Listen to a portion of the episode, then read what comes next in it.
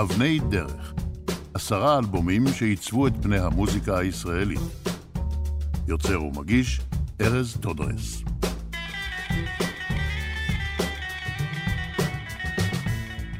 ג'ימי הנדריקס אמר, הדמיון הוא המפתח למילים שלי. השאר צבוע בעזרת קצת מדע בדיוני. ואני אומר, הנדריקס צדק. בעולם ההיפראקטיבי והעמוס הגירויים שאנו חיים בו כיום, הדמיון הוא לפעמים המקום הכי שפוי להסתובב בו. המקום הפרטי הזה שלנו, שאף אחד לא יכול להיכנס אליו, אלא אם כן נאפשר לו. המקום בו אנחנו יכולים להרשות לעצמנו להרגיש תחושות ולחוות מאורעות שלאו דווקא קשורים ישירות למציאות סביבנו. אהלן, שמי ארז דודרס ואתם מאזינים לפרק הראשון בסדרה אבני דרך. שתי מילים על עצמי, אני מוזיקאי ואספן תקליטים כבר עשרים שנה. התקליטים עבורי הם חומר גלם שאיתו אני נותן לדמיון שלי לעוף כל פעם למקומות חדשים.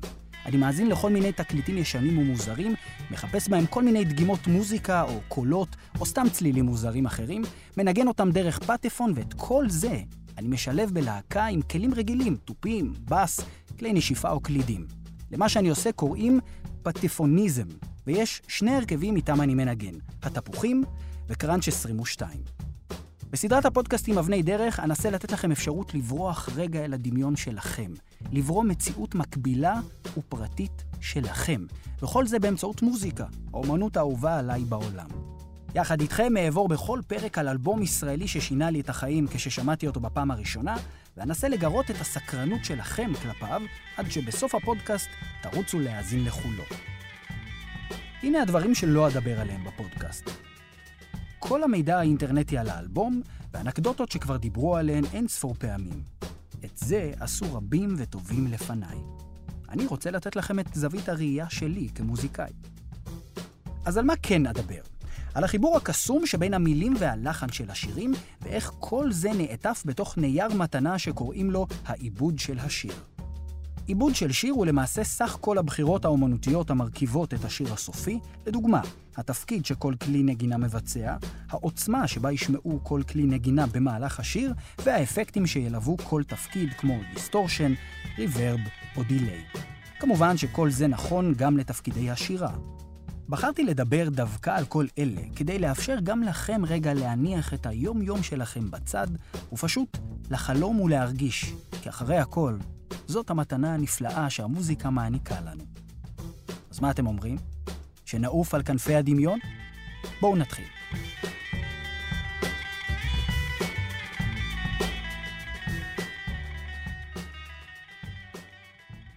האלבום הראשון עליו אני מבקש לשוחח איתכם הוא האלבום היחיד של להקת החלונות הגבוהים, שזה אגב גם שם האלבום, שיצא באפריל אלף תשע מאות שישים ושבע. אם לתמצת את האלבום במשפט אחד, טובי המשוררים פוגשים את שמוליק קראוס. ושימו לב לרשימת הכותבים הבאה: חיים חפר, יורם תהרלב, חנוך לוין, רחל המשוררת, עמוס קינן, מרים ילן שטקליס, ואפילו אריק איינשטיין עצמו שכתב מילים לשני שירים באלבום. שמוליק קראוס, אז עדיין מלחין צעיר ואנרגטי, התנפל על כמה מהטקסטים הנוקבים והעמוקים שנכתבו בעברית, ויצר כמה מהיצירות האלמותיות במוזיקה הישראלית לדורותיה, יצירות חסרות מקום וזמן. הוא עשה זאת באמצעות תפיסה מוזיקלית פורצת דרך, עם השפעה ישירה מהפופ והרוק הבריטי והאמריקאי של סוף שנות ה-שישים, מלהקות דוגמת הביטלס ולוס בראבוס. הלחנים הפשוטים והקליטים כל כך שהביא מבחוץ, לצד הטקסטים של הכותבים המקומיים, יצרו חיבור חדשני ביותר שטרן נשמע כמותו בארץ עד אז. חלק מהשירים באלבום מדברים על אהבה, מלחמה, תל אביב, המקרא ואפילו הבובה זהבה. שימו לב איך התופים של זוהר לוי סוחפים אותנו פנימה כבר משיר הפתיחה יחזקאל.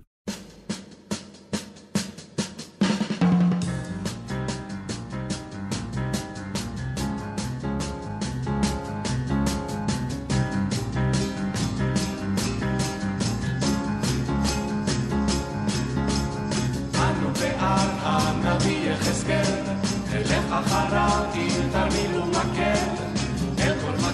שאותנו יביא הנביא יחזקאל ובומבה של נביא אל אל. את המילים כתב חיים חפר, ותראו כמה שהוא מתוחכם.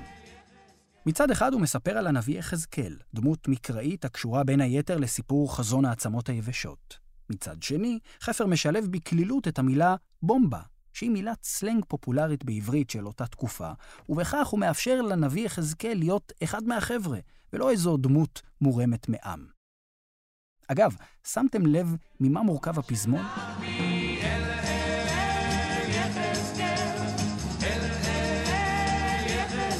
ממילה אחת, יחזקאל. השאלה היא איך יוצרים פזמון ממילה אחת בלבד. איך מעניקים לפזמון כזה נפח ראוי בתוך שיר? ובכן, בין אם הייתה זו בחירה טקסטואלית של חפר, ובין אם בחירה כחלק מהעיבוד, יש פה דבר מעניין. לחזור דווקא על העברה אל, שהיא הרי מילה בפני עצמה, ורק אז לומר את השם המלא. דרך נוספת היא הרמוניות השירה שנוצרות משילוב הקולות של אריק, ג'וזי ושמוליק. מעין אפקט פעמון שנוצר ברגע שכל אחד מהם חוזר על המילה אל בתזמון אחר. הנה הבית השני. אך איזה גבר, אך איזה איש, שתי העיניים כאבן תשיש, עם מלאכים הוא אכל ושתה, ובאלוהים כמו אני ואתה. ושימו לב איך חפר שוב משלב סלנג כמו אך איזה גבר לצד מילים מן המקרא. תחשבו לרגע שאתם פוגשים את נשיא המדינה ואומרים לו, מה הולך יא גבר? וזה לצד העיניים כאבן תרשיש. אבן תרשיש היא אחת מאבני החושן של הכהן הגדול. משם הוא ממשיך ואומר על יחזקאל, הוא ואלוהים כמו אני ואתה, ושוב, שם אותו באותו גובה כמו פשוטי העם. למה חפר בחר להפוך את הנביא יחזקאל לאחד מהחבר'ה? זאת שאלה מעניינת. לדעתי זה לא באמת משנה. נסו אתם רגע לראות איך החיבור בין המילים המיוחדות האלה ללחן משפיע על הדמיון שלכם. אני מאוד אוהב שירי פתיחה באלבומים. בתור מי ששותף ליצירה של תשעה אלבומי אולפן, אני זוכר עד כמה מתסכלת יכולה להיות הבחירה באיזה שיר לפתוח. האמת שלפעמים הבחירה יכולה להיות גם מאוד ברורה. אחד הדברים הנפלאים ששיר פתיחה נותן לנו הוא את צבע המוזיקה. מה זה אומר? קחו לדוגמה שלושה שפים, תנו להם את אותם חמישה מרכיבים של מנה, ותראו איך יוצאות לכן שלוש מנות בטעם ובמרקם שונים. אותו דבר אצל מוזיקאים. לכל אחד יש את הדרך שבה הוא מנגן על כלי הנגינה שלו, ומתוך המגע האנושי הייחודי שלו, עם הכלי הייחודי עליו הוא מנגן, מתקבל צבע מסוים, אופי, לצליל שלו. על אף שמדובר כאן על תחושה סובייקטיבית, כי הרי כל אדם שומע את אותו צליל בצורה אחרת, הרי שצבע המוזיקה של החלונות הגבוהים הפך בערבות הימים לסימן זיהוי של המוזיקה הישראלית, כזה שרבים ניסו לחכות אפילו עד ימינו אנו. כמובן שיש מרכיבים נוספים כמו ציוד ההקלטה בו השתמשו וחלל ההקלטה עצמו.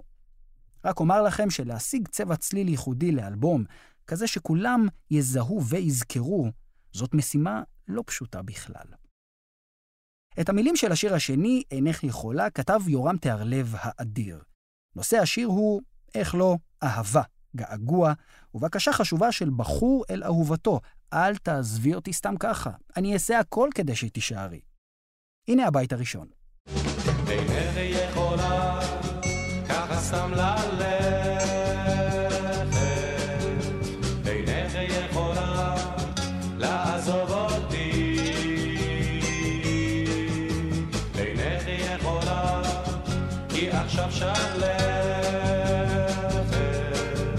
יש גשם בחוץ ואת נשארת איתי.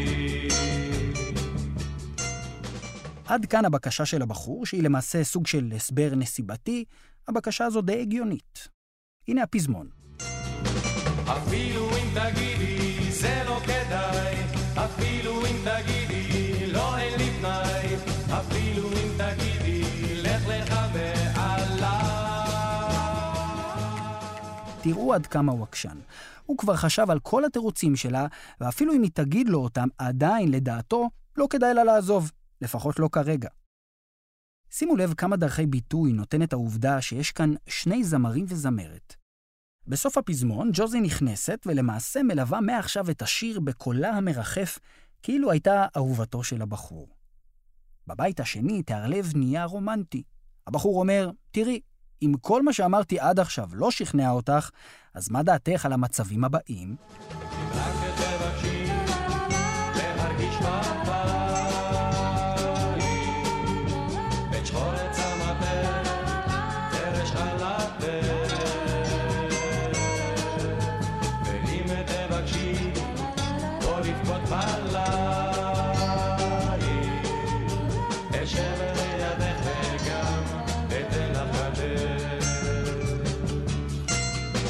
שימו לב איך יוסי לוי, הגיטריסט, מקשט עם הגיטרה שלו בין המילים בבית הזה.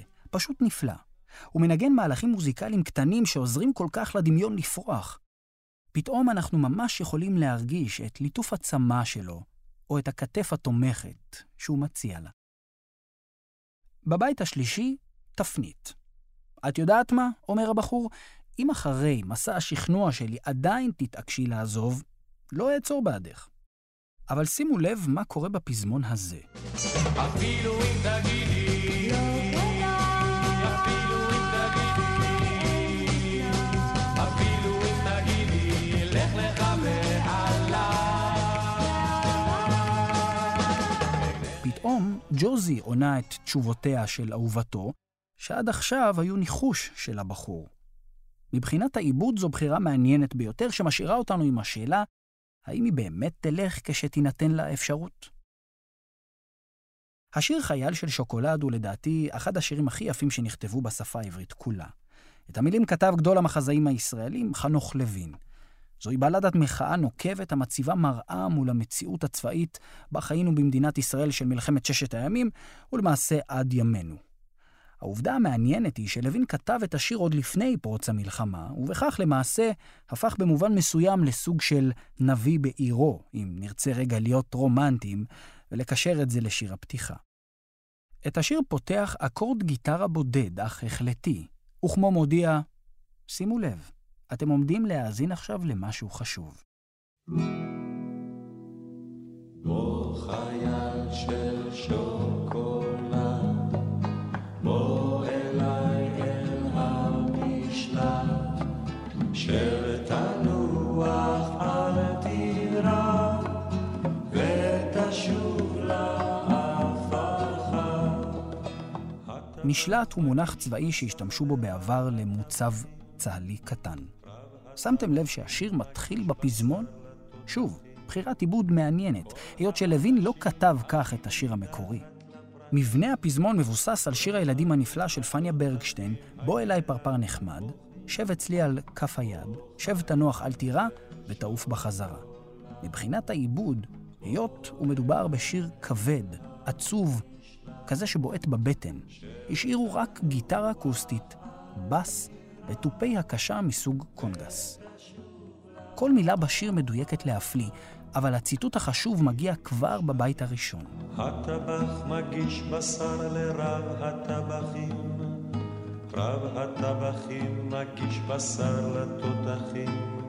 אלה שתי שורות עצומות שמשלבות למעשה בין בשר תותחים, שהוא ביטוי היסטורי לחיילים הנשלחים אל מותם בקרב, לבין הרצון של לוין להדגיש דווקא את עניין הדרגות בצבא. איך הטבח הפשוט מכין אוכל לרב הטבחים, וזה מגיש מזון למפקדים הבכירים, אותם מפקדים ששולחים אחר כך בחזות קלות את החיילים הפשוטים לקרב.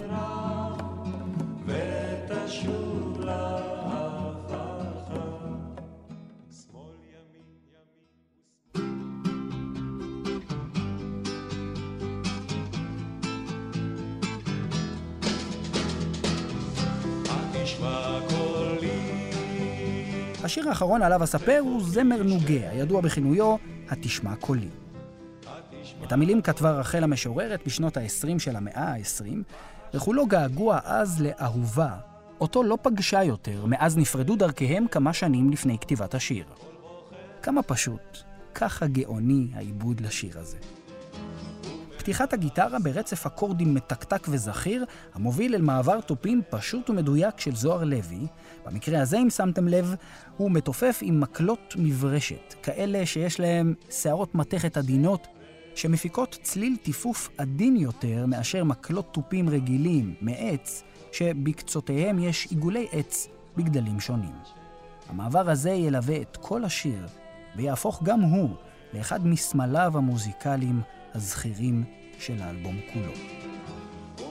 אריק פותח את השיר לבדו, אך מהר מאוד ג'וזי מצטרפת אליו. שימו לב איך הם חוזרים זה על זנב המשפט של זה. לכך מודגשת השאלה המרכזית שרחל שואלת, התשמע קולי? בכל פעם, אבל בכל פעם כשאני שומע את השיר הזה, אני מדמיין את רחל עומדת על שפת הים, קוראת אל אהובה מיכאל ברנשטיין, אל האופק, ולא נענית. ואיך זה אצלכם? רגע לפני סיום אספר שבאלבום אחד עשר שירים המבוצעים על ידי אריק איינשטיין, ג'וזי קאץ ושמולי קראוס.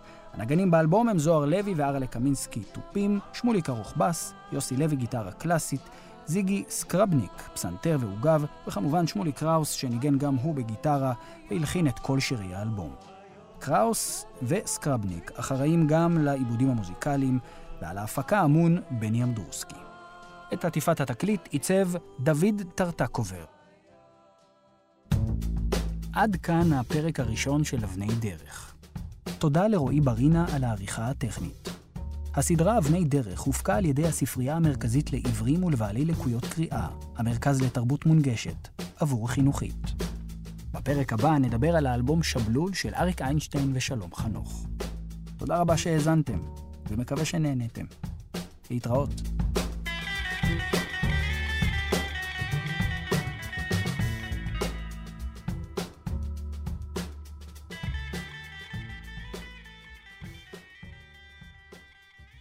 חינוכי.